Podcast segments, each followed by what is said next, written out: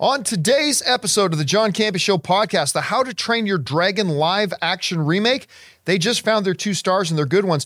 Disney Plus has just dropped their first 12 movies off of the service. We'll go over which ones they've removed. The Office is getting its newest remake. It's official. It's coming in Australia. Ricky Gervais is one of the producers. We'll talk about that. Spider Man Across the Spider Verse has its first full reviews coming out, and they are calling it spectacular, which is always good to hear. The Little Mermaid has just set a record for Disney live action remakes as far as live action adaptation audience responses goes. And we're going to talk a little bit about how do studios get paid by movie theaters when people go to the movies using their membership cards. We'll talk about that and a whole bunch more. The John Campea Show starts right now.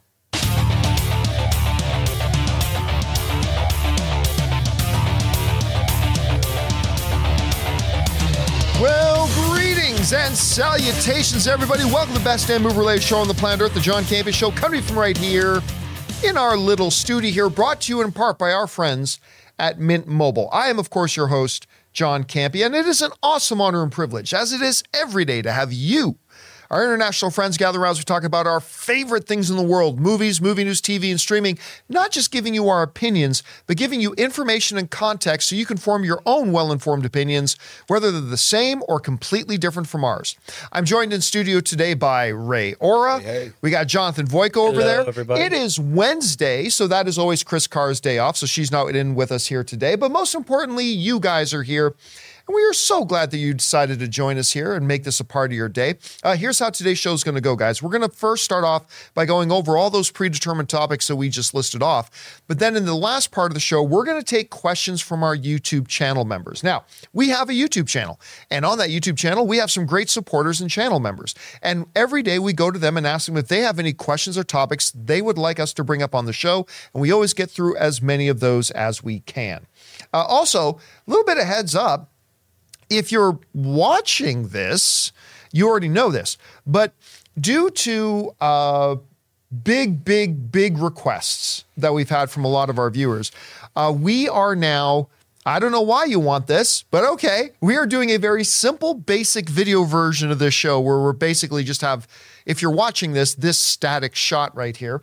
Um, and it will be made available to everyone that wants it for free. It'll be on our Spotify podcast feed. So if you subscribe to our show on Spotify, this video will be coming to Spotify.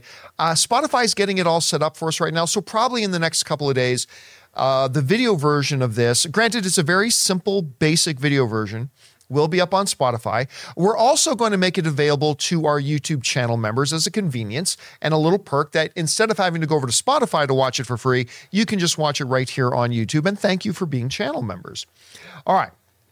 That down, guys. Let's get into it here, shall we? We're going to start off with some how to train your dragon.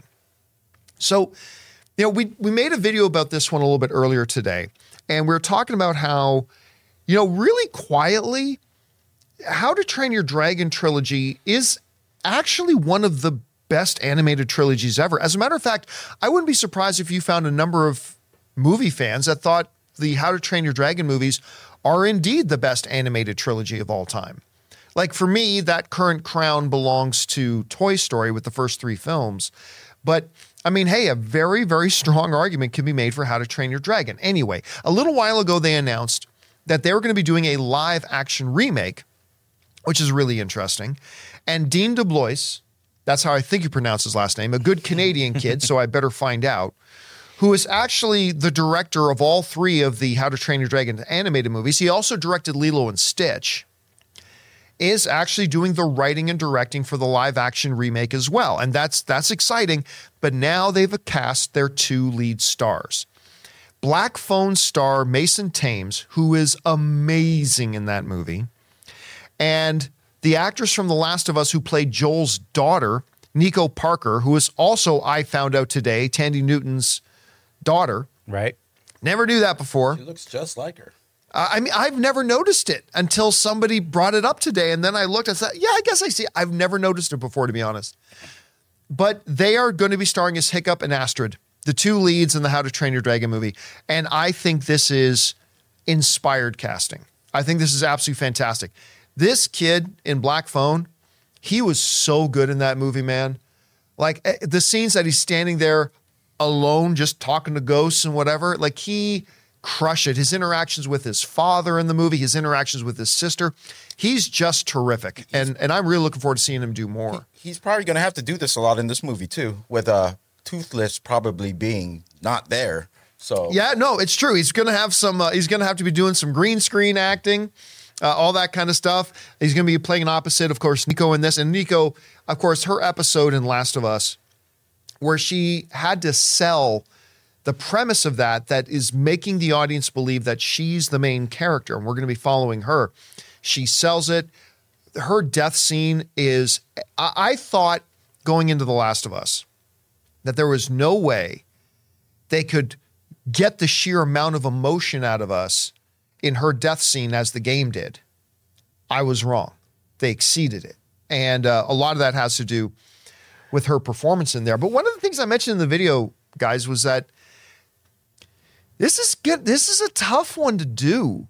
I mean, it's you look at all the visuals of it, right? Like just from an animation, like you want this is going to be a pretty epic size spectacle and it's they've given themselves a challenge. I wonder how they're going to be able to pull it off. I'm kind of torn in thinking because the reason why I love Toothless in the first one, it reminded me of a cute puppy dog, right? I mean, It's they like- mannered, they gave him Yeah, the dog's right. mannerisms, right? So part of me wants it to be a cute dragon, and then the other half is like, no, Game of Thrones dragon, like a real terrifying. Dra- I don't know where to go on that one. I, I really somewhere don't in the know. middle. It's like a. It could be like a very dangerous salamander. You know? I, you know what I think they're going to do? I think because there are going to be a lot of dragons, I think you're going to see a lot of Game of Thrones dragons, Mm-hmm. right? What's the breed of dragon Toothless is? Is it a Night Fury? Night Fury. Night Fury. Night yeah. Fury, right? So Toothless is a specific breed of dragon, right? So I think you're going to see lots of Game of Thrones kind of dragons. Uh-huh. But I I think they're going to try to make Toothless look as close to the way he does in the animated. Oh, film. like a different, but he's different from all of them. Yeah, yeah, have different yeah. So he's that different kind of breed of dragon, the Night Furies, the most, the rarest and most dangerous of them all. But he looks absolutely adorable. Well, I think Godzilla is cute, so you know You it doesn't what? take much. I do think the new Godzilla, he's You all he's fat cute? and chubby. yeah. Like, come on. Like, I'm not the only person who thinks he's cute, especially if you look at that Funko Pop, it makes him cuter. I mean, I'm, I swear to God, like, okay, between Kong and Godzilla, Godzilla is adorable. He has teeth. Kong is way more adorable than He has Godzilla. teeth. He got too many Godzilla has scars. He's teeth. got too many too too many things. Uh, Godzilla, other than the teeth, look at his face. It's like mine. It's all fat and like. I remember It's all fat and cute like yours. Oh, no, I mean- I you mean like fat me.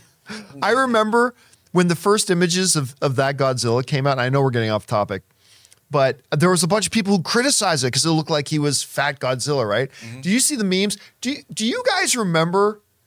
This is going back. I mean, I was just a kid when this is out. So you might not remember this. Do you remember that back when all the exercise fad equipment was coming out? Oh, there was that piece of exercise equipment that you you held it against your abs and then you pulled the thing in against your abs to make your abs tight. Oh right, right, right. okay. Somebody made a meme of that Godzilla holding one of those things like needing exercise. Anyway, anyway, one guy in here thinks Godzilla is adorable. I don't know which. What did you think about the casting? Which way do you think they're going to go with this dragon, Jonathan? Uh, no, I think it's going to be a little bit of a mix. It's not going to be as cartoony as the the animated series, so he's not going to be like you know all cute and getting excited and stuff. You like don't that. But think? I, I think he, to a degree, but I think they're going to measure it because they want it to look realistic as well.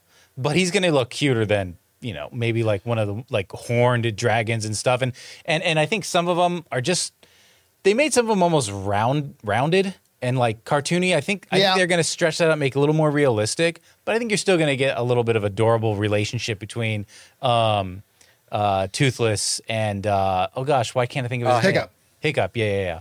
Um, um, you brought up a point in the video earlier about Gerard Butler. Oh yeah, Uh, you said, um, you know, it's you- uh, something like you you you would like him to be in it. Well, I right? mean, when you look at Lion King, right? Yeah. They they did the the one voice they brought back was uh, James Earl Jones, and I think it would be wonderful Mm-hmm. if because I thought one of the best performances Mm-hmm. in in uh, the animated versions was Gerard Butler as Tooth as uh, Hiccup's dad. I think that would be a great choice to bring him in in live action. for me, I need him in this movie. Like Really? it's yeah, like you you you could g- give or take, right? It, with you. Like you would like to see him. I would like me. to- I almost want, like I I want him in this movie. I that voice, his voice, that that dad, it was great in the he could first. pull one. off a Viking anyway in live action. Oh yeah. so- Now that's the other thing. One of the things they can't do is because, like in the animated movies, they make a lot of these Vikings, particularly his dad and stuff like that, would dwarf Arnold Schwarzenegger. So they're gonna have to tone. They're not gonna be able to make that Yeah. look like it looks in the thing. But That's still, what I mean. I would love it if Gerard Butler reprised his role in this. I think it'd be great. I mean, we're seeing Star Wars getting some of the voice actors Right. come in. We just saw a new trailer for Star Trek uh, Strange New Worlds where they're bringing over a couple of the characters from the Lower Decks animated show and they're getting the actual voice actors to come over and play the live action versions. I would love to see Gerard Butler's live action version of his dad. and and Hiccup, he he lost his leg, right? In in the first one. Yes. the first one, right? Well, I, he, am he's just already, trying to remember. no, no, it's like it's already when we meet the character. Oh, okay. Yeah, yeah. I'm just trying to remember it correctly because it was a long time ago when I watched. Oh yeah, it, it's so. it's been a while. All right. That's that. Let's move on to the next thing here. You know, there's been a, a bunch of stuff going on with a lot of the streaming services. It started notably with HBO Max back when it was still called HBO Max, and they were removing a bunch of things from their service, and people got upset. But you know, we talked about it on our show. Is that listen? everybody thinks that these shows are sitting on these streaming services and they're just sitting there and it doesn't cost the streaming services anything. It does. They have to continue, they pay a licensing royalty for them just sitting there. It's not like video on demand where if you buy a copy, then the artists and producers of it get a percentage. It's not like that. As long as a movie or TV show is sitting on a streaming service and is available on the streaming service, even if nobody watches it, they got to pay licensing. They got to pay royalties. They got to pay licensing. It costs them money to just have these shows and movies sit there. And if they're coming across stuff that nobody's watching, well, then they get rid of them. Then Disney Plus announced that they were dropping a whole bunch of stuff from their services and Hulu and all that kind of stuff. Well, 12 movies, apparently, according to reports, have now been dropped. And some of them are kind of surprising, uh, surprising ones that they've dropped, some of them not so much. So Disney Plus just dropped 12 movies. Some of them I never heard of. One was a documentary called Wolfgang about Wolfgang Puck, the great chef. I feel bad now that I didn't know about that one because I would have loved to have seen that. I've Yeah. actually eaten a couple of Wolfgangs. I was actually at an event where Wolfgang catered it. Uh, I would have loved to have watched that thing. Uh, another movie that they dropped was something called Timmy Failure Mistakes Were Made. Never heard of it. So don't care that it's gone. Name fits then, right? One with Bryan Cranston, though, that got a lot of attention called The One and Only Right. Ivan. I would have liked to have seen. I, I forgot about this and I wanted to see it. It, it got a lot of attention when it came out initially.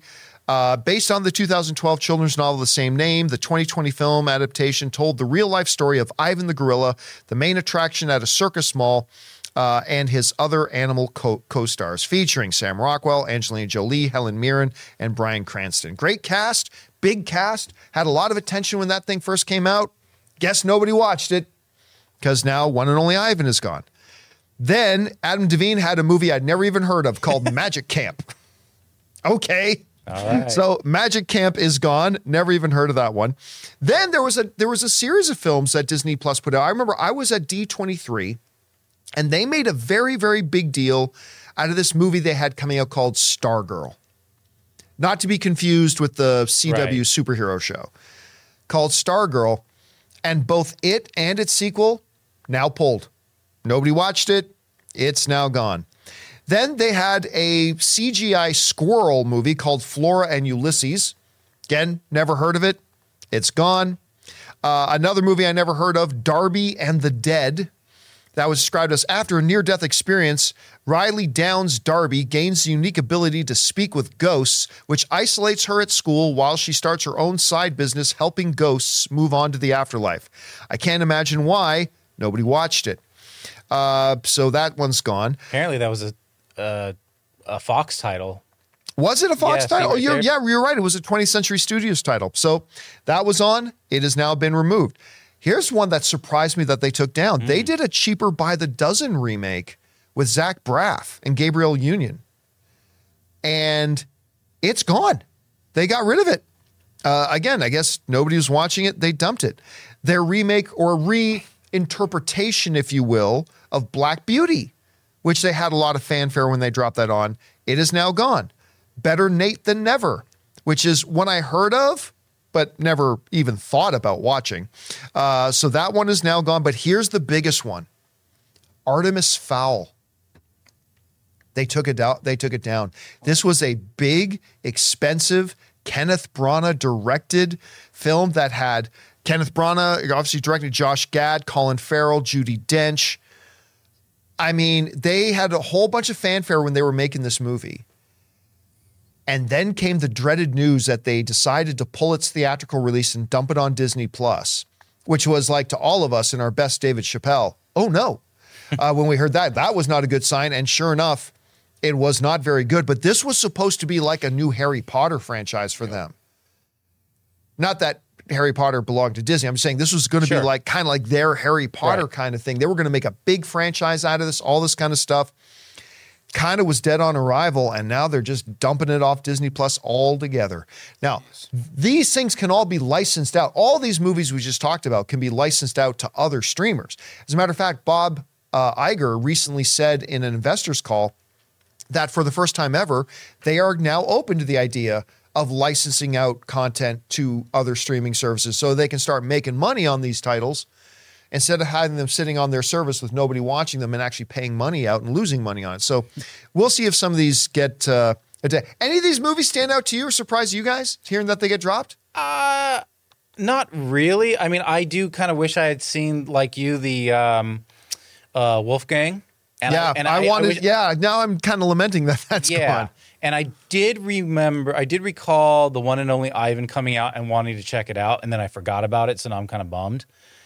And I think you know that is actually a really big novel, like for kids. It's it's pretty much like in most schools as like reading like required reading material. Right. So I do hope some of these kind of fall into like Amazon or whatever. I know Peacock could probably use some help on some movie titles. So maybe I, I can catch one of those two over there somewhere.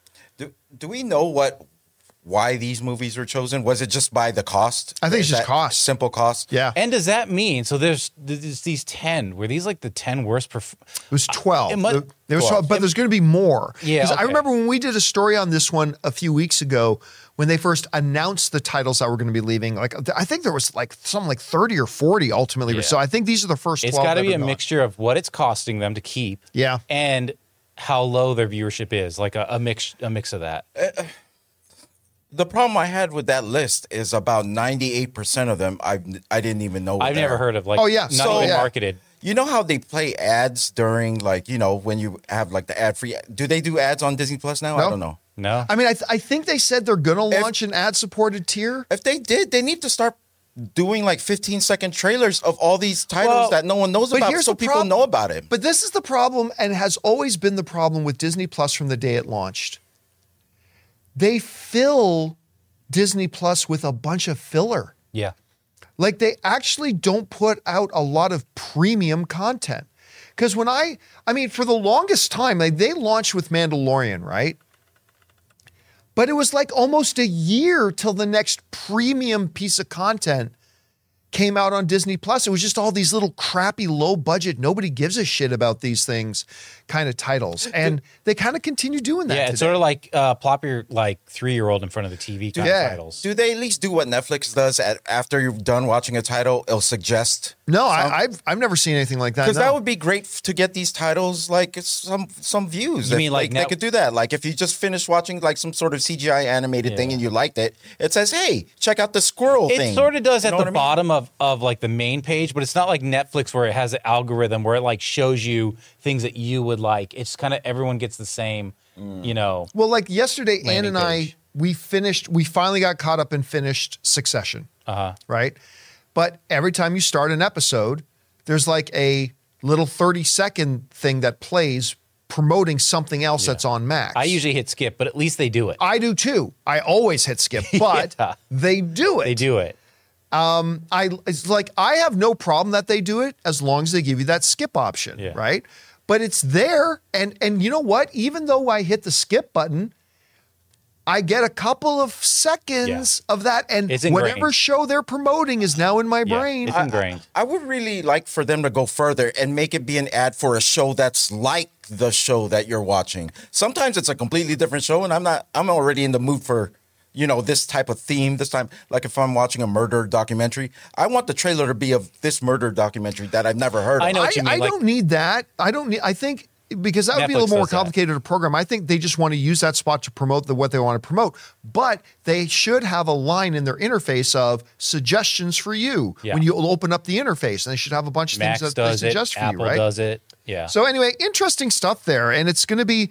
Listen, we're going to see more and more because these streamers are paying big money to have these things sitting there, and if their data is showing them nobody's watching them, then why would you just keep paying money to keep them there for no reason? Anyway, just an interesting thought. All right, hey guys, with that down, Let's go over now and take a Mint Mobile hotline question of the day. If you guys have a question for us that you'd like to hear addressed on the show or on our YouTube channel, or both, go ahead and call our Mint Mobile hotline number anytime 24 7 at 951 268 4259. And today's question is about hey, how do studios get paid when somebody like me uses my AMC A list to go see free movies? Check it out. Hey, John, this is Richard from Denver. Just, uh, and go Nuggets, baby. Woo! Just, uh, wanted to call and ask. You were talking about how the ticket prices for the movie theaters, only a certain percentage goes to the actual theaters and the rest go to the studios. I was just wondering how that worked with the subscription services like AMC Plus, the Regal Unlimited, the Alamo one. I was just curious if you knew about how that worked or you know, possibly you can research it. Been listening to your show a long time, and I appreciate all the free content, man. Thanks, and uh, keep on the selfie. All right, Richard, thanks a lot for sending that in. You got a thought, Ray? I'm saying, Richard, if you're gonna woo, you you gotta woo. Your team is about to win the finals. If if if all go, the first championship, you you just go woo. It's No, gotta, go, woo! You gotta- go woo. Ric Flair that sucker. Woo! all right, that's it. All right. So, I mean, Richard brings up a question, and listen, I've I've actually addressed this a, a few times, but I I we honestly get asked this question every week. Yeah. Uh, whether it comes in on a on a tip question or whether somebody emails it in or leaves it as a comment or sends it in on a Mint Mobile hotline. So so I'm comfortable answering this every once in a while because it is something that's on a lot of people's mind. Okay, so the basic gist is, you know, I go to the movie theater and let's say I buy a movie ticket. Let's say I buy a $15 movie ticket to go see a film. Well, instantly right away, and I'm going to speak in rough numbers here, okay, not specifics, but instantly right away, $10 of that movie ticket instantly gets shipped off to the studio and distributors. The, the movie theater doesn't keep it. That's why you'll sometimes hear a phrase being batted around that movie theaters are not in the movie business, they're in the candy business. Because movie theaters actually make their real money, the things that keep their lights on and keep their employees paid is the concession stand. That's that's how they actually make their money. It's not the movie ticket because the vast majority of that movie ticket goes back to the studios and the distributors. So now along comes these membership programs, these loyalty programs. Regal Unlimited, AMC A List, Movie Pass.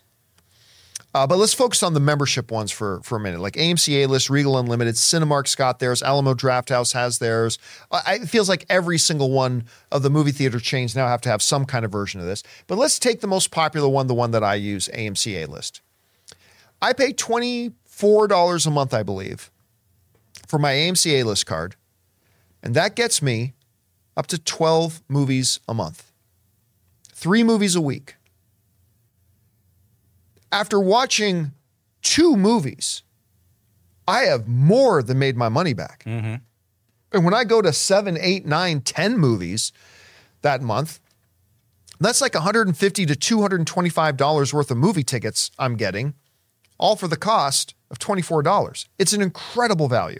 And I get to use that card to see a regular screening, a 3D screening, an IMAX screening, my favorite, an AMC Dolby Prime screening. Doesn't matter. It all works for all of them.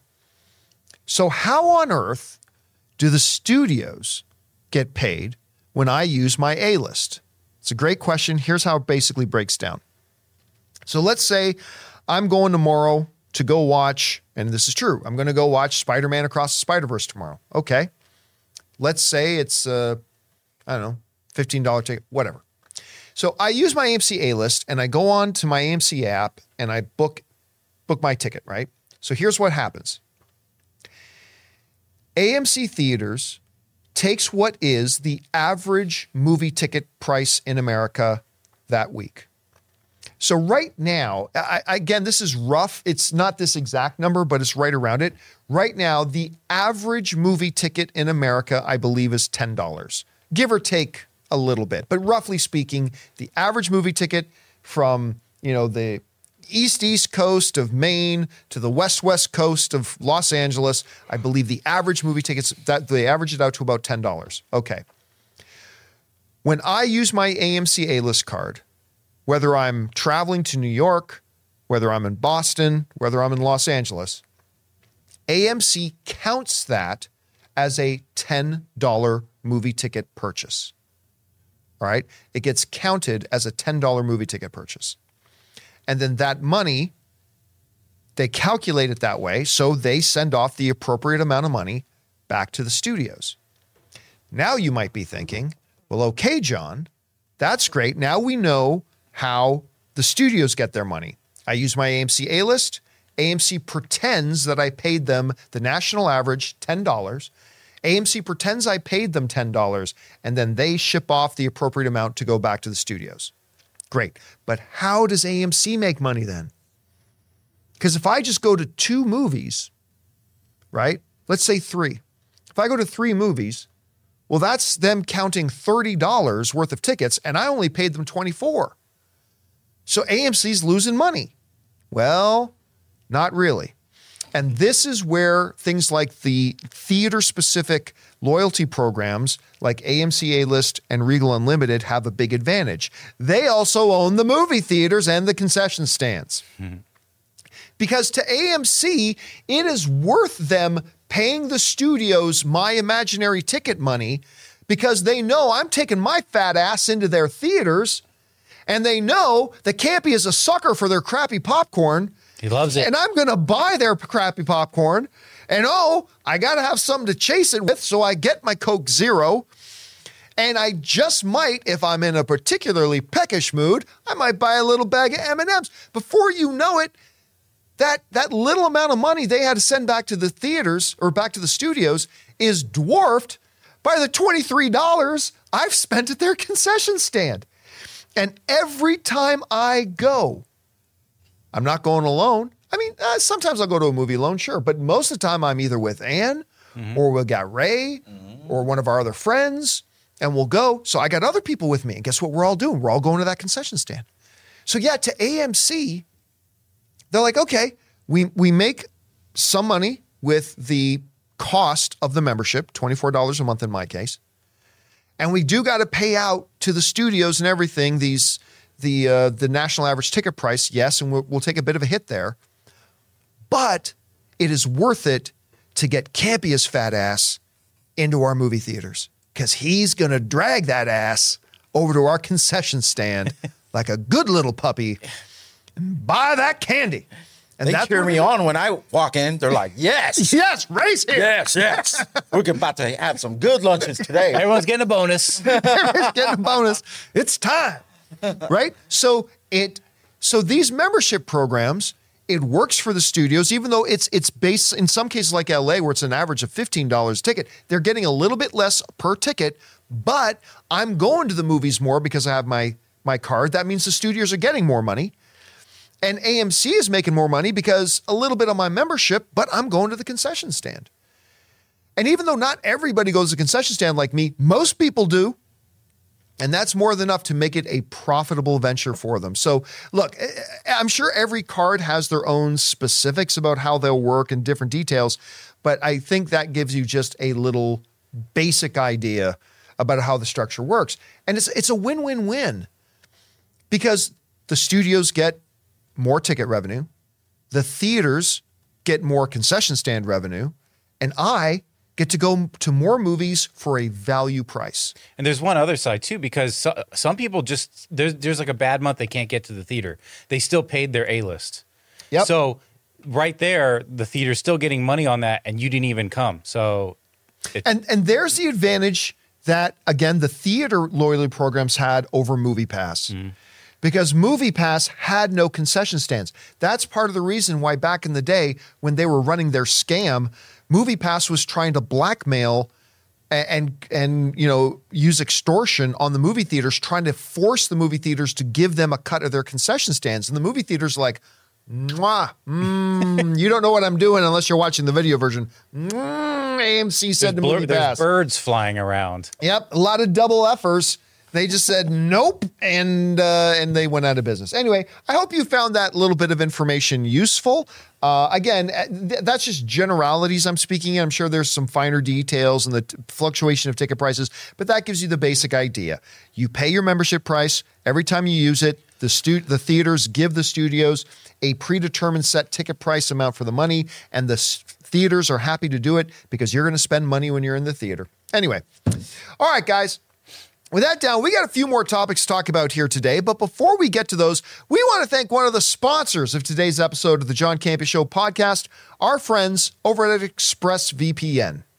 Guys, we want to take a second to thank a sponsor of this video, ExpressVPN. Guys, it is 2023 and online privacy and security has never been more important. You see, every device, phones, computers, tablets, has a unique IP address, which is like an internet phone number and reveals personal information about you. It's super simple for somebody online who knows what they're doing to find your IP address if you've ever clicked on a sketchy link or opened an email from somebody you don't know. Your IP address could become exposed. Now, that's where ExpressVPN has your back. ExpressVPN is an app that hides your real IP address and replaces it with a dummy one, keeping you safe and private. And you don't have to be some kind of techie to use a VPN. Guys, it is so easy to use. Just download the ExpressVPN app on your phone or computer, tap one button to turn it on, and you're protected. And if you like your streaming entertainment, here's the coolest part. They let you choose what country you want your IP address to look like it's coming from. This is incredibly useful because services like Netflix and Disney Plus give you different shows depending on what country you're in. So secure your family's online activity and unlock tons of new shows by visiting expressvpn.com slash campea. Use my link and you can get three extra months free. That's express, E-X-P-R-E-S-S, vpn.com slash campea. Go to expressvpn.com slash campea to learn more.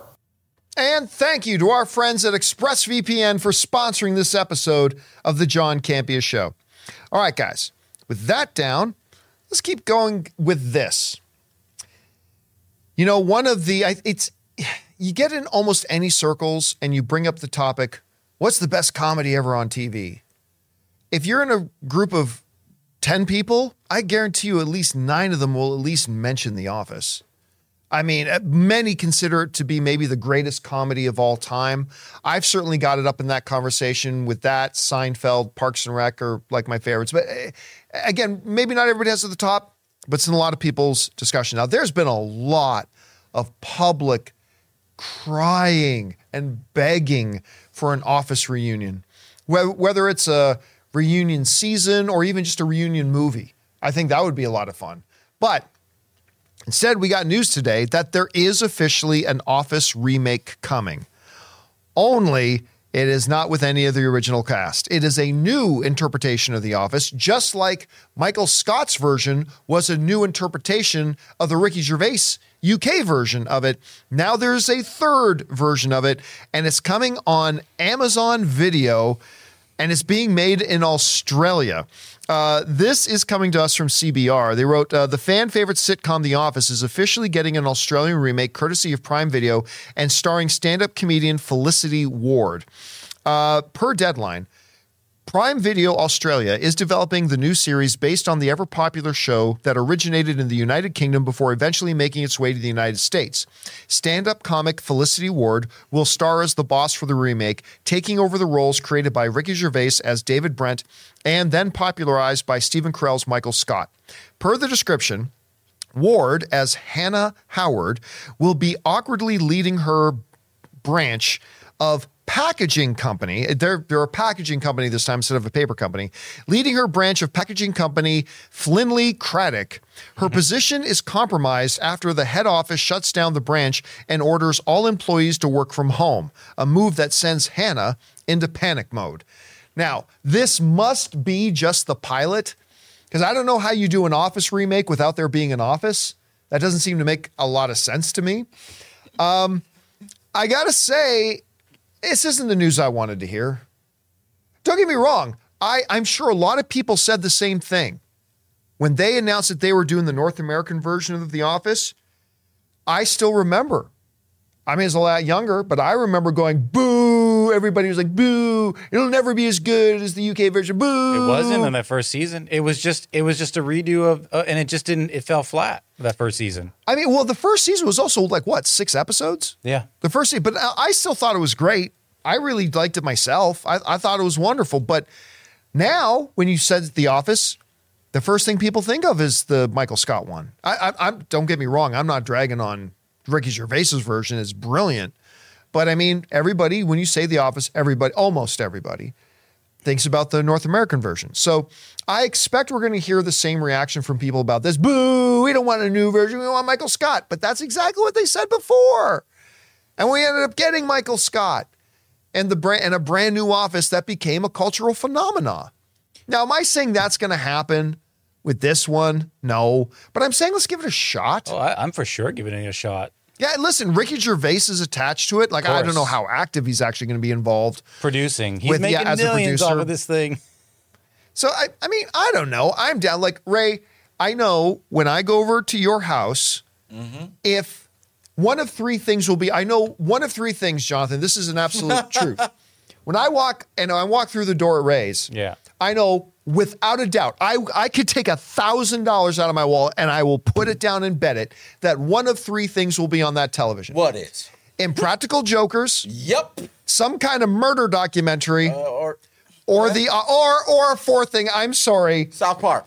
25 day fiance Oh, or 90 some- Day Fiance. 90 day fiance. You know? You gotta, Or you gotta. The Office. That's a touch of reality right there. 90 Day. 90 That's real day life. fiance. All right. No. Or The Office. Like you, you know The Office inside out and backwards. What do you think about this news? You know, Comedy Central has done a a service to all the Office fans. They do a marathon like almost every day, like from. yeah, it's almost like a 24 hour Office channel. And you know what? Like I leave it on. It's like I'm not even watching. Sometimes I'm playing Xbox, but Right. it's just like listening. It's over and over again, the same episodes, but I I can't get enough of it. It's just it's just that thing. I mean, there's the first season Jonathan mentioned. Oh man, that's so cringy. Some of the stuff that they got away with would never happen right now. But you know what? This good Australian kid, uh, can I say that? Sure. Whatever her name is. Felicity Ward. Felicity Ward, yeah. Um, I, I, am not familiar with her, but I, you know what?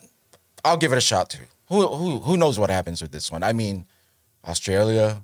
Who cares? I'm I looking. Mean, I'm actually looking forward Australia, to who Australia. oh, no, I didn't mean Australia. That's who a new t shirt you should make. Australia. I Who didn't mean? Australia. Who cares where it's at? It's just the office is back. Yeah. is my mo- I, I'm, I'm looking forward to the Australian like um, Sensibility. sensibility, and their delivery on this on this. So yeah, I'm excited for it. So how how many of us have watched the the original Office? I haven't. oh, the UK one? I oh, have. yeah. oh, yeah. I, I did. saw the original and one. that's why like I, I I think if I gotta know if Ricky Gervais if like his comedy is for me. I don't know yet, so we'll see. Re- I, Well, I, I, mean, this I is, find him very funny. yeah, and I mean, if you like The Office, because he's the producer of The Oh, Office. yeah, I've seen anyway, I've seen the Golden Globes with Ricky Gervais, Oh, yeah. and He's- he tears uh his he tears- office yeah. his office version is really i mean i i'm not gonna lie i do prefer the north american version i know that's not the cool thing the cool thing is to say the original uk i get it it's brilliant i love it but i, I personally prefer the new one you know the office is just one of those shows that it, it's like parks and rec to me those two shows i can play episode roulette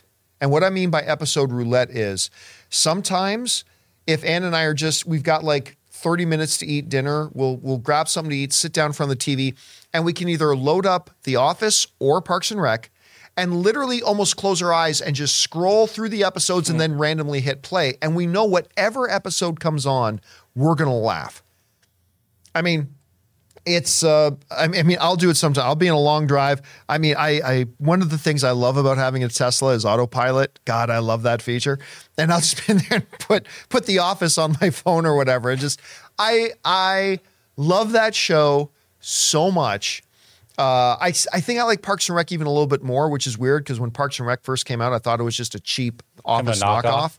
Yeah. But I mean, both those shows, it doesn't matter. It Doesn't matter what episode you put on, you're gonna laugh. And uh, I'll be looking forward to seeing them taking another shot at it.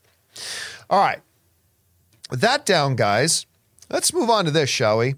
Uh, you guys know that I think Dune is probably my most anticipated movie of the year, but my God, Spider Man Across the Spider Verse might be tied with it. I, I mean, I, I've been dying to watch this movie ever since I walked out of the theater watching the first film. I, I just cannot wait. And all the first reactions were great and all this kind of stuff. Well, now the reviews are coming out. And, and look, we, we made a video about this one a little bit earlier today on the YouTube channel. We mentioned that, you know, when first reactions and the reviews are two separate things, right? The critics are often allowed to give a short social media first reaction, and then they hold their reviews until the full review embargo comes out. And first reactions always tend to be a little bit more positive because when you only have a, a, a second to say something, you know, we as human beings, we like to focus on the positive and then we'll, we'll say the, you know, the things we liked, right? But then normally, or often, I should say, when the full reviews come out, well, then they can go into their nitpicks a little bit and maybe it doesn't seem as glowing. Well, when the first reactions for Spider Man Across the Spider Verse came out, the reactions were off the charts. And now that the full reviews are out, the full reviews are better. Like they're better. I read some of them today, but here's a few other ones that I didn't read on, on the YouTube video part. Little White White Lies film critic wrote, In every possible universe, this slaps. Screenrex wrote that it largely, what's that? No, I said, was that me reviewing it? yeah, that sounds some a Sounds like review something Ray I would was give. Uh, Screenrex writes uh, that it largely bounds over expectations is deeply impressive. That it manages to find a way to actually say something about the genre and its adherence is near miraculous. Uh, Blu-ray.com writes. The directors speed up the edits and slow down the storytelling as they build on the previous picture's artistic achievements. Uh, Bleeding Cool writes Spider Man Across the Spider Verse has the flaws that come with being half of a movie. Because remember, there's going to be another part to this. But the half of the film that is presented is nothing short of art. Uh, Eastman writes, For now, it has achieved the impossible. We once again believe that superhero cinema can be surprising, fun, and emotional while at the same time shaking up our expectations. Cultured writes, uh, no, sorry, that's Cinema Debate writes, Spider Man Across the Spider Verse can be described with one word masterpiece. From the first beautifully animated frame, it's a masterclass on believable characters and worlds. The gaps between this and other superhero films is wide. Listen to that. The gap between this and other superhero films is wide. Entertainment IE writes Across the Spider Verse is an animated blast of energy that deserves to be seen on the biggest screen you can possibly find. And it just goes on. Like it's not just positive reviews, right? It's great to get positive reviews. But the vast majority, not all of them, but the vast majority of these ones aren't just positive reviews. These are reviews going out of their minds. There's a couple I read that said, This isn't just one of the greatest comic book movies ever. This might be my favorite movie of all time. I literally read that from one of the critics saying this might be their favorite movie of all time. I mean, maybe they'll come down off that high. I haven't seen the movie yet myself. But we read some, uh, a couple critics earlier today that were saying, Hey, when you're talking about sequels, this ranks up there with Empire Strikes Back and The Dark Knight. Like, really? That good? But listen, I'll tell you what. I've seen a half hour of this movie. I saw 15 minutes of it a year ago at CinemaCon. I saw another 15 minutes of it a few weeks ago at this year's CinemaCon, and it was nothing short of staggering. We loved what we saw.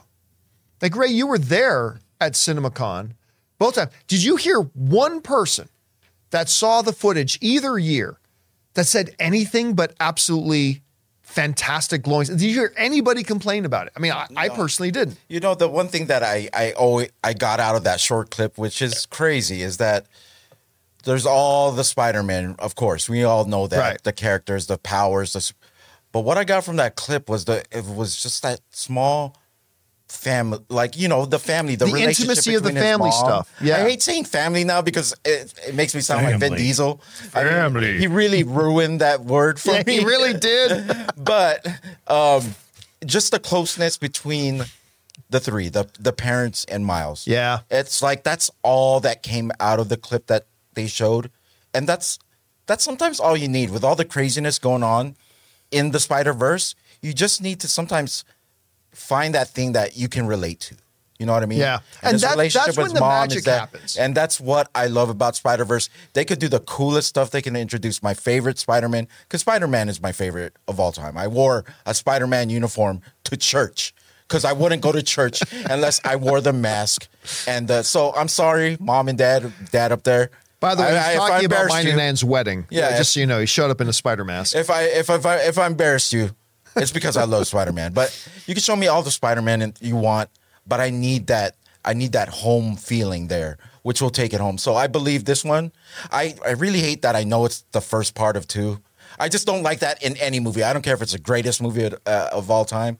I just hate knowing that I'm not going to get a conclusion, but it's going to be good. From but what but we've I seen, mean, it's going to be good. if it's if it does what Empire Strikes Back did, right? We, I talked about this last week. I think, like when you look at Empire Strikes Back, is the perfect example of a middle chapter Mm-hmm. of a movie franchise because it is in itself, all by itself, a complete movie. Yeah. With its own beginning, middle, and end. And yes, there's some open doors at the end that, you know, but at the end of Empire Strikes Back, they escape from Cloud City. Luke got away. He gets his hand fixed. The rebel fleet has reassembled and survived the attack on the Hoth station. And now they're all good. And oh, oh, and by the way, hey guys, we'll see you in Tatooine as we go try to, to rescue Han. But really, it doesn't end on some kind of it never felt incomplete empire strikes back feels like a totally complete movie. And so does the dark knight. The dark knight doesn't feel like chapter two or three. It feels like a total complete movie. And if across the spider-verse even though we know we've got a third movie coming if across the spider-verse can do that feel like its own complete movie i will feel totally satisfied. I have a feeling we're going to have a funeral at, at the end of this movie for some reason. i think we might have more than one. Ugh. i think we might have more and than to one. leave it off as that would just kill because uh, you know they took you know and and it seems like the work paid off for this one. They took a really long time to make this movie. Oh yeah. Like they, i mean they took delayed forever. delayed lord it. miller yeah. And it looks like those those delays were great moves because from all the reviews we're hearing it's just now that i think about if i really love this movie the wait between the, this one and the next It's going to be excruciating. You know. hopefully, hopefully, we're not going to have to wait as long for the third one. And because I mean, uh, from what I understand, the script is already written for the third one. From from what I understand, so We had the ho- pan- we had the pandemic between these two, right? yeah. Didn't I mean, so that So- that was part of the problem as Yeah. well, and all that kind of stuff. So I don't think we're going to have to wait because when did it came out in 2018? Yeah, we had to wait five years for this movie. I don't think we're going to have to wait five again. I'm, I'm thinking three. I'm thinking on the out at the very most three. We're going to have to wait for the next one. But at any rate, we get to see this new one tomorrow, and I'm very excited. All right, guys, listen. With that down, we're going to talk about one more thing here. We'll just do this quickly so we can get on to your questions that you guys have been sending in.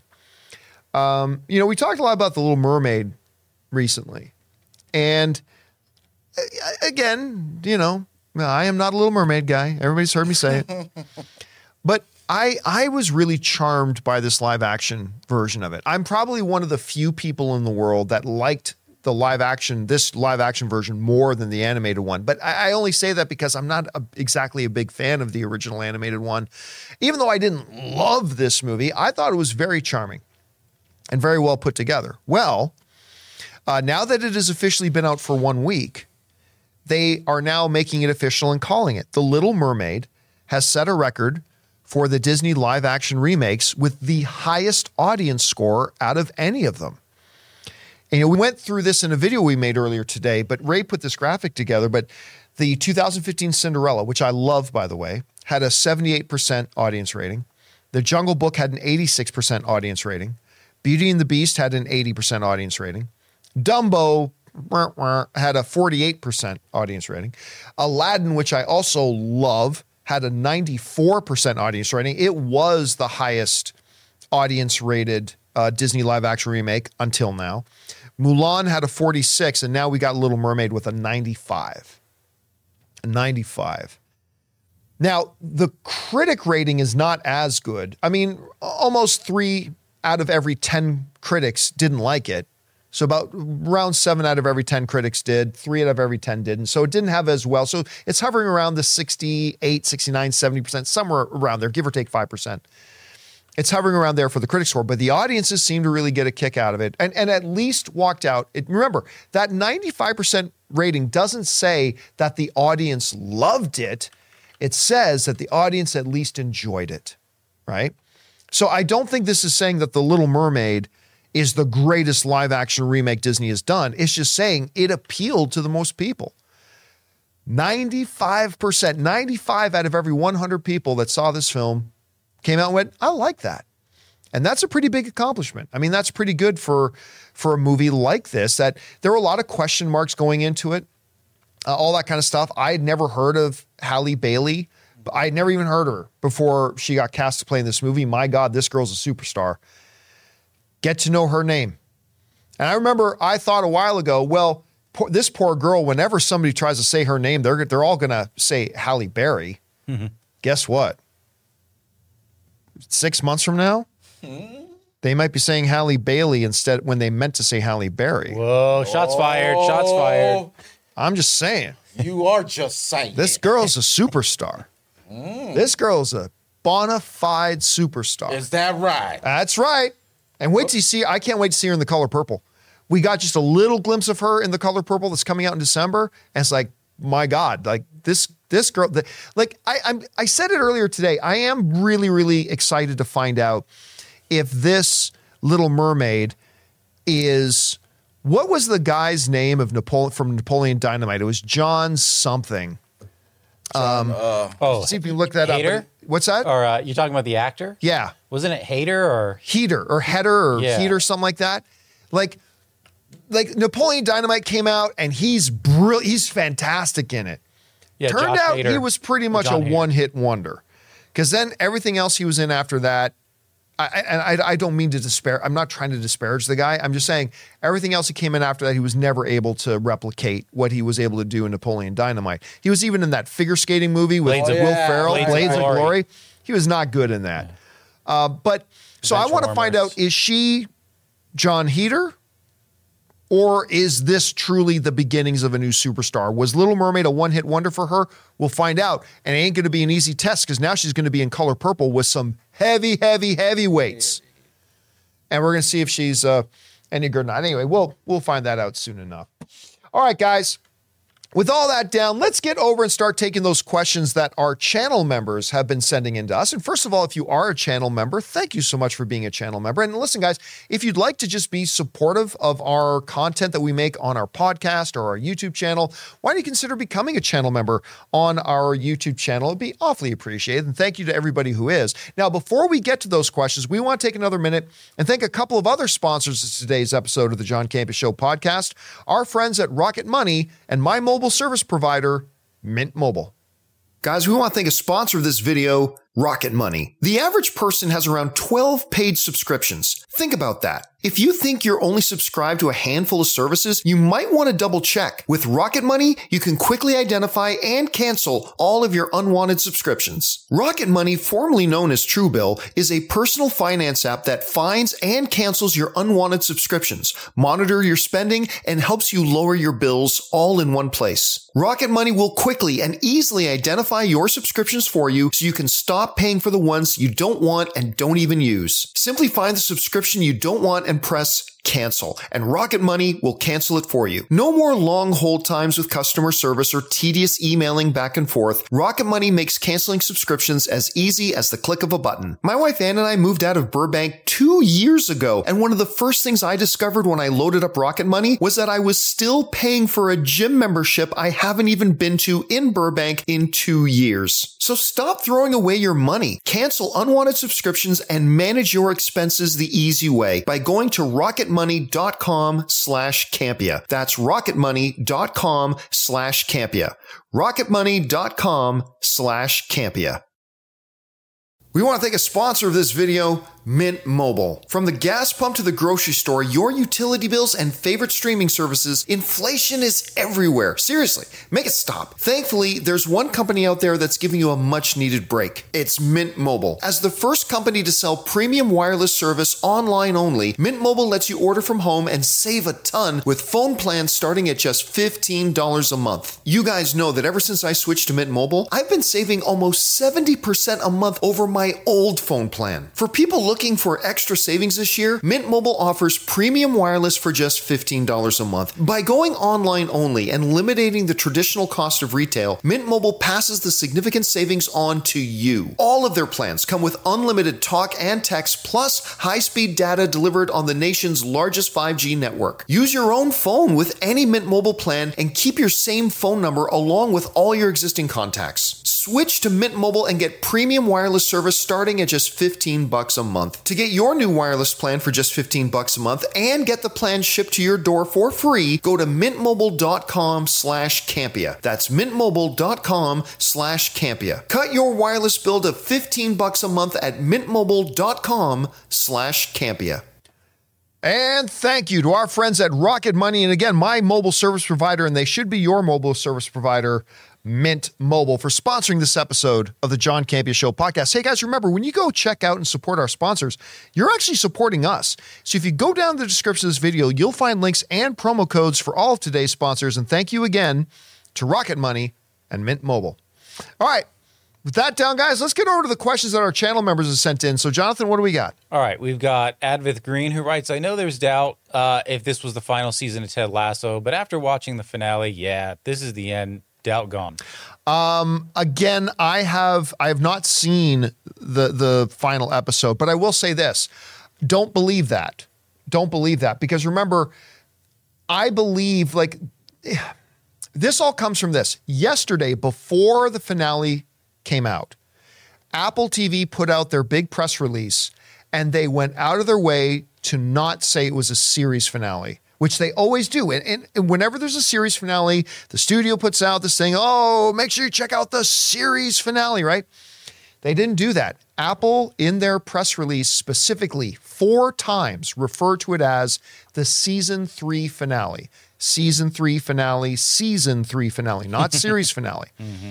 Now, I speculated yesterday, and I believe this, that they probably were looking at three as being the end and then sometime probably in the last two months came to an agreement to make another season. But that would mean that season three was going to end the way they planned to end it, right? So it was going to come across. So I have no doubt it feels like a series finale because that's probably what it was going to be.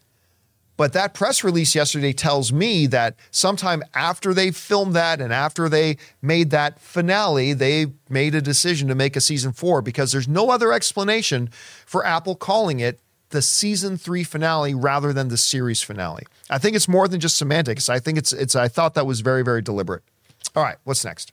Okay, we've got Norel S. who writes, Hey guys, with all the rave reviews for Across the Spider Verse, do you think it could potentially get nominated for Best Picture? Okay, I, that is something I cannot say until I've seen the movie, right? I, I have not seen it, but I will say this the Academy was too cowardly to nominate the first one for Best Picture when it 1000%, I'm not saying it should have won, but I'm saying it 1000% in a world where you can have up to 10 nominees, it 1000% should have been one of the nominees for Best. Listen, the whole reason the Academy made the Best Animated Feature category was to give themselves a cop out to not nominate animated films for Best Picture.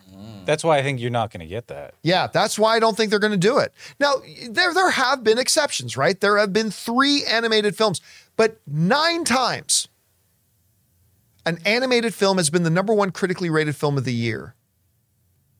And most of those times, those films never even got nominated for Best Picture. That's got to change. It's got to change. Well, yeah, but then also if one gets nominated, whether it wins or not, then people are going to be like, so then what's the point of the animated? But that's the thing; they they only created the animated one. So, but but look, I I say it the same way. They have a category for best foreign feature, right? Guess what? Best foreign feature films can also be nominated for mm-hmm. best picture. It should be the same with animated. So it should be the, exactly it should be the same for animated. I guess you could say it transcended. I don't know. Well, that kind of disses the others, but yeah, So I mean, so here's trivia for you guys. Can you guys name the three I know one. animated films that have been nominated for Best Picture at the Academy Awards? I can't. I, I know Snow White. No. No, Snow White. Snow White not. was not nominated for Toy Best Picture. Story four. No. One, No. two, three. the third one, yes. Toy Story Oh 3. my God! It was the last one that I got it on. Yes, I- Well, see, that's so why. Toy Story 3. Do you know the other ones? wasn't it? No, was it I'm gonna look up Snow White's. was it like, more awards. recent than later? Um, than than in the past? Uh, was it like Ku- Kubo and the Two Strings? No. Nope, nope, not Kubo and the Two Strings. I'll give you I'll give you a hint for one of them. Tale as old as time. No. Beauty and the Beast Beauty and the Beast. Beast. Beauty and the Beast was the first animated film ever in history. and Jaws. See, you get info from the show. It's not right, It's not but correct. it's info. you get info. Was uh No, it was, was not. it? I won't. I won't, Lion King. Nope. It was uh up. Oh right, the movie I never saw. So okay, You never saw Up who said that? with Dug the dog? Who said that? The one with the dog and you di- it's got a dog He's and back you there. didn't I watch think it? someone back there said, hey, they didn't Okay, see so Snow White and the Seven Dwarfs won an honorary Academy Award. I didn't realize. Ah, ah, so now I know why. you're- Yeah, but Beauty and the Beast was the first, and all- ever since Beauty and the Beast, only two others ever. So no, I, I don't. It almost doesn't matter how good this is. I don't believe the Oscars will have the testicles to give this movie. It, now, again, I can't say that it deserves it because I haven't seen it yet myself. Let's have this conversation again after tomorrow. All right. I'm gonna I'm gonna hope that there's a time where their uh, animated movie just hits so everyone so much that they just give into whatever Well, I mean, stance they have. And three just times they have. Okay. Three times in the past 30 years they have. So here's something becomes more of a regular thing. All right, what's next? Okay, we've got. um Sorry about that, Fernando. Don't Rodriguez- don't bother doing that one because I haven't seen the finale for Ted Oh yeah, yeah. Okay. Uh, Yulitan writes, "Fun fact: This season, the Miami Heat have a total of nine undrafted players. Out of those, seven are the starting roster. They are real life bad news bears of the NBA. Oh my god. Dude, this team wasn't even supposed to be in the playoffs. They had to go through a play-in just to get the eighth seed, the eighth and final spot, and it was supposed to be an afterthought because they had to play the mighty, you know, uh, uh, Milwaukee Bucks, Yep. the Greek Freak, and they were supposed to get swept, and they won. This is a Disney movie in the making. It is. It really If is. They win it. My God. Now, listen, I told somebody the other day that it didn't matter who came out of the East, whether it was Boston or Miami. Denver is going to smash them because, unlike, say, Philadelphia, that has somebody that can you can match up on uh, Jokic because they had Embiid, and, and there's a couple other teams that do too. Boston nor Miami have an answer for Jokic. No- neither two of those teams has somebody that can even slow him down. But Milwaukee was supposed to sweep Miami, and Miami won. Right. Boston was supposed to sweep Miami, and Miami won. I am not going to get into the doubting the Miami Heat No. Uh, business right now. I, I still, I mean, I, if I still put five bucks down, I'm saying Denver in five. I think Denver wins it fairly easily. But will I put a hundred bucks on that? With the way this has been an absolute Cinderella run for Miami, nope, I ain't putting money on that. No, sir. All right, what's next? Okay, we've got uh, Cody Hunt who writes, I saw The Flash at a free screening last night. The crowd absolutely loved it. Ezra has never been better as The Flash. Um, I'm having a hard time believing if this film is successful, WB dropping him in a sequel if they believe they made the steps toward uh, rehabilitation. It it it That's a big should it shouldn't matter. It shouldn't matter. You did a lot of crap. But as long as you make us enough money, we'll overlook that. That is not the way it should be. There's there's there's got to be something more to it. Listen, and I say this as somebody who thinks Ezra Miller was fantastic in this movie. But that doesn't matter. It doesn't matter. And I, I, honestly don't think they are making a sequel anyway. I don't think that's a part of James Gunn's plans for DC moving forward. Um, so I, I think that's why director Andy Muschietti was able to say yesterday, "Oh, if I do a sequel, I'm not recasting Ezra Miller. I'm not recasting that. It's got to be Ezra." I think Andy Muschietti knew he could say that because I think he knows there's not going to be a sequel. I mean, I don't know that as a fact. I, I haven't had somebody at DC tell me that. I'm just I'm just speculating like any other fan. Could be right, could be wrong. But yeah, I I just don't believe that that's going to happen. Uh, at least I'm, let's put it this way. I'm going to be very, very, as a huge fan of James Gunn, I'm going to be extremely disappointed in James Gunn if they do that. Anyway, that's just me. What's next? Okay, we've got Alan Ling who writes, I'm sad Ele- Elemental doesn't have great reviews so far. I still plan a double feature of that and Flash on Thursday opening. Um, I've been looking to both equally, but I'm sad Elemental won't be another Pixar hit in the can or a comeback rather than, uh, rather because of Lightyear. Wait a second. When is I yeah, think Elemental. they were playing at the same time. Let me look this up. What did What did he say he was going to watch Elemental as a double feature? Flash? Elemental and the Flash. Oh yeah, because Flash does open on the yeah. I think are they both 16th, June, right? Uh, I believe they open on the. Yeah, I thought I thought sorry, I thought he was saying uh, double feature with Spider Man across the Spider Verse because yeah, I was getting, Yeah, wow, I forgot that those two opened at the same time. Yeah, Elemental's going to get crushed. Uh, it's it's it's getting very. They're first of all, they're not marketing it a lot, and the reviews have not been good. Uh, particularly because they're coming from the reviews that are out right now have come from the major trades, Hollywood Reporter, Variety, things like that. Those are trades that traditionally really like Pixar films, and they're not liking this movie. And that's that's not a good sign. But I'm with you. I, I plan on seeing this opening night. Uh, I still think the trailers have been good. I like what I've seen from it so far. Here's hoping I like it. All right, we got time for two more. What's next? Okay, Mr. Jello writes, "Do you expect the no? Do you expect uh, the old Fox X Men cast to be a part of the multiverse saga?" No, I think they're going to make an appearance in Deadpool 3, and I think that'll be it. All right, what's next? All right, we've got uh, Kendall Barker who writes, "Do you think we can get a wide open world, uh, great Indiana Jones video game one day?" Yes. I, I think that is prime to be made into a video game franchise. Are you kidding? I think that would a huge open world Indiana Jones globe trotting kind of big adventure where you have to go to like 12 different countries and stuff like that.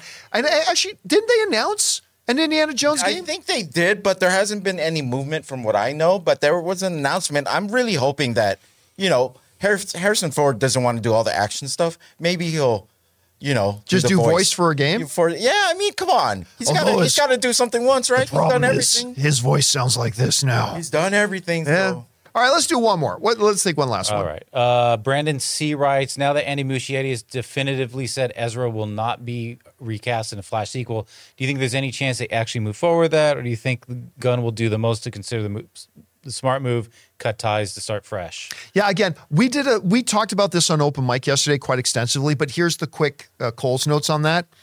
Um, yeah, Andy Muschietti said that he doesn't want to recast Ezra. That's great. Number one, that's not Andy Muschietti's decision. Number two, he says if we do a sequel, I don't think they're going to do a sequel because they're changing the the DCU. Number three, I doubt it'll happen because even if those things lined up, I don't think James Gunn or Peter Safran approve it. Um, number four, I think Andy Muschietti said that just to promote this film that's coming out, when in reality they know, you know what, in six months or in in a year, when we do do a sequel, we'll just say, oh no, scheduling conflicts. Oh, sad day, right? So yeah, that's great.